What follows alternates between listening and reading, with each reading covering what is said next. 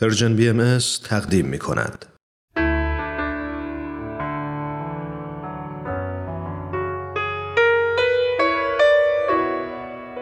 یادی از گذشته عیدی امسال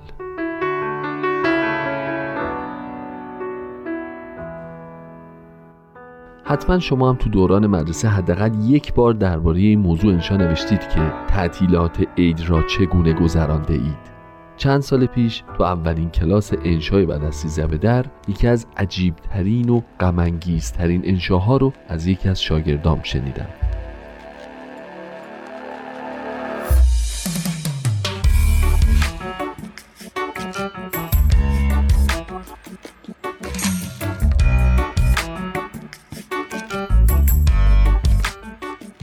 با سلام و تبریک خدمت معلم عزیز و همکلاسی های خوبم. امسال عید ما به جای عید عذا بود. نه نگران نشوید کسی از فامیل هایمان فوت نکرده است. همه سالم هستند خدا رو شکر.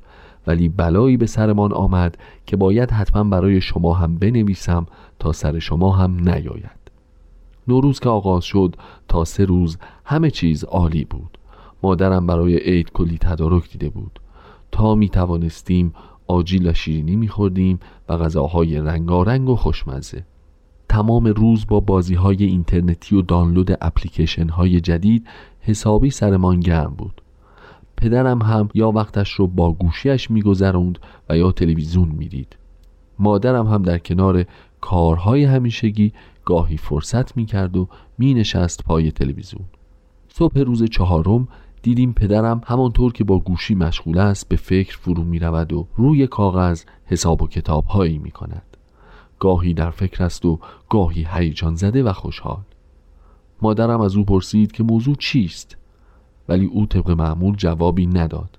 پدرم معمولا درباره کارهایش با مادرم صحبت نمی کند در واقع با هیچ کدام از ما صحبت نمی کند خلاصه وقت نهار که شد دو دستش را به هم کوبید و با خوشحالی نشست سر نهار و حسابی با اشتها غذا خورد و مرتب هم گوشی را چک می کرد من کنجکاوی هم گل کرد و از او سوال کردم که موضوع چیست؟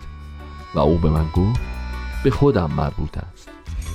بعد از نهار به اتاقش رفت تا طبق معمول استراحت کند.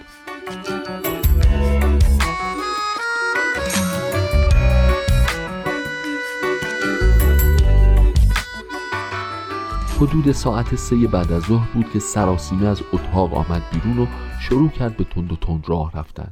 گوشی دستش بود و به نظرم برایش اسمس می آمد. هر کدام از این اسمس ها را که می‌خواند می‌زد توی سرش.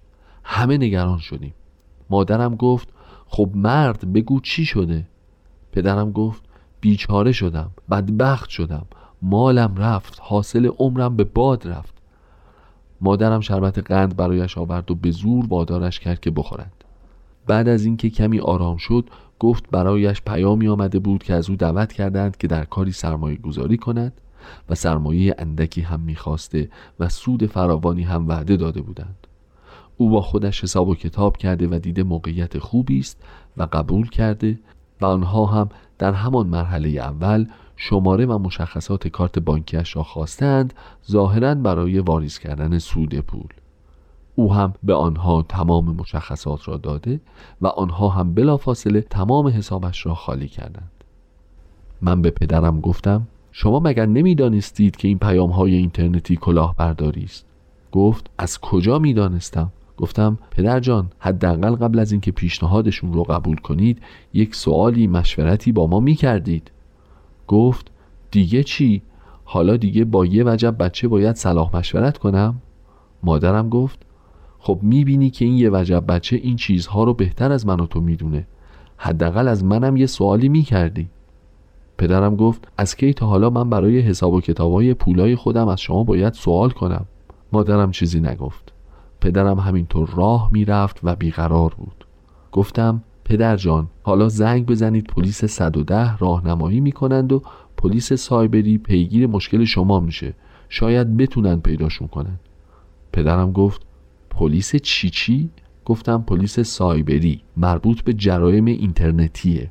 خلاصه بگویم که از آن روز تا به حال پدرم دنبال این کار هستند و مرا هم همه جا با خودشان می‌برند تا مطالبی را که متوجه نمی‌شوند برایشان توضیح بدهم. هنوز هم خلافکاران پیدا نشدند و پدرم که تمام پسندازش را از دست داده خیلی ناراحت و پشیمان است و بارها به من گفت که ای کاش یک سوال از تو کرده بودم. این بود انشای من.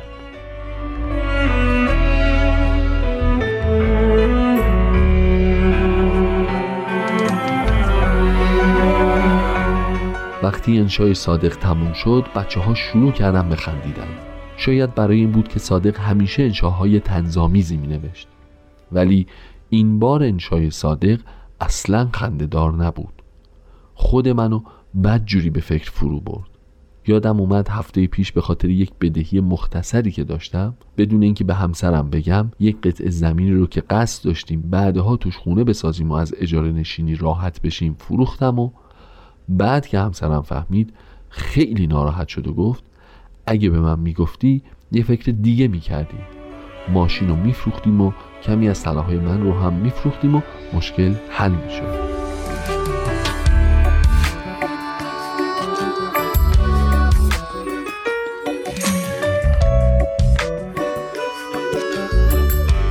اصلا فکر نمی کردم به فروش ماشین راضی بشه. ولی فکرش رو نکرده بودم که از فروش زمین هر دومون انقدر پکر بشیم. انشای صادق تلنگری شد برای خود من.